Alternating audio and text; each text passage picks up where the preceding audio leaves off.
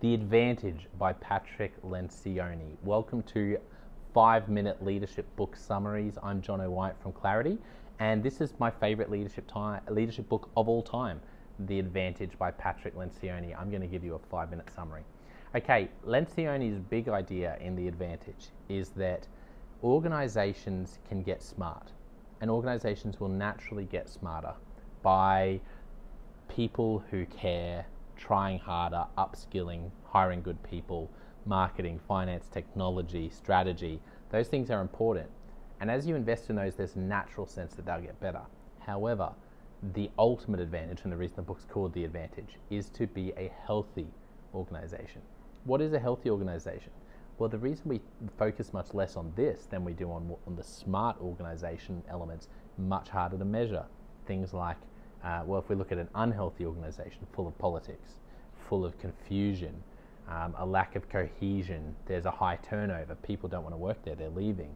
Uh, you have things like uh, low morale, people don't enjoy working there, and low productivity. There's a sense that we're not being as effective, as effective or as efficient as we could be as an organization. So the ultimate advantage is to become a healthy organization.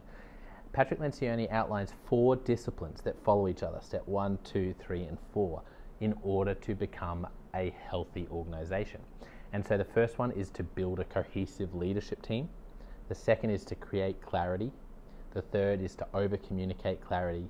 And the fourth is to reinforce clarity. I'm going to take you through mainly the first two and then I'll explain why steps three and four are vitally important, but much easier to implement in many ways than steps one and two. So, the first discipline or the first step of building a healthy organization is building a cohesive leadership team.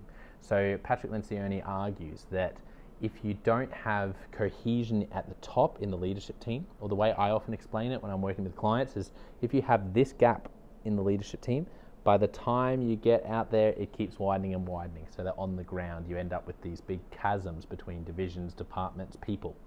And so, building a cohesive leadership team is foundational. It's vital to building a healthy organization. Um, Lencioni has another book, a great book called The Five Dysfunctions of a Team, that I haven't done a summary yet, but by the time you're watching this, hopefully I will have, that I'd highly recommend reading. The five dysfunctions of a team is really how to build a cohesive leadership team and they build on top of each other. So the five dysfunctions, let's talk about them. Firstly, we have invulnerability. The idea that when you can't admit your mistakes, when you don't have a team where you feel comfortable saying what you really think and how you really feel, then you're creating all sorts of problems. And um, we'll get to the fifth dysfunction of a team, which is all about results. All of us want results, yeah, but the point is if you can't be vulnerable in your team, then you're just not going to get the results. So vul- invulnerability, we've got to overcome that. The second one is a, a fear of conflict. Conflict, healthy conflict, is good. The third one is commitment, a lack of commitment. So our people aren't buying in. And I see this all the time with leaders. How do I get my people more bought in? Commitment. Accountability, the hardest one. This is the one that most teams find most challenging. How do I hold people accountable, not just for their, their issues that we disagree on, conflict, but for the behaviors? When I see an unhealthy behavior or an unhelpful behavior, how do I hold um, my team members accountable? It's hard work. Inattention to results. They're the five dysfunctions of a team. The second discipline, so once you build a cohesive leadership team, and really these happen at the same time, one and two, you need to create clarity. Creating clarity, there are six questions of clarity Lencioni talks about. This is what I use with my clients all the time. Why do we exist? So, really looking at our vision and the why. Think Simon Sinek. Why do we do what we're doing? Secondly, how do we behave? Values. What's our core DNA? not the values you see out there where the companies have 10 integrity, respect, teamwork, in innovation, but actually what's us, unique DNA. Um, then we have third, what do we do? Fourth, how will we succeed? What differentiate, differentiates us? Fifth, what's most important right now?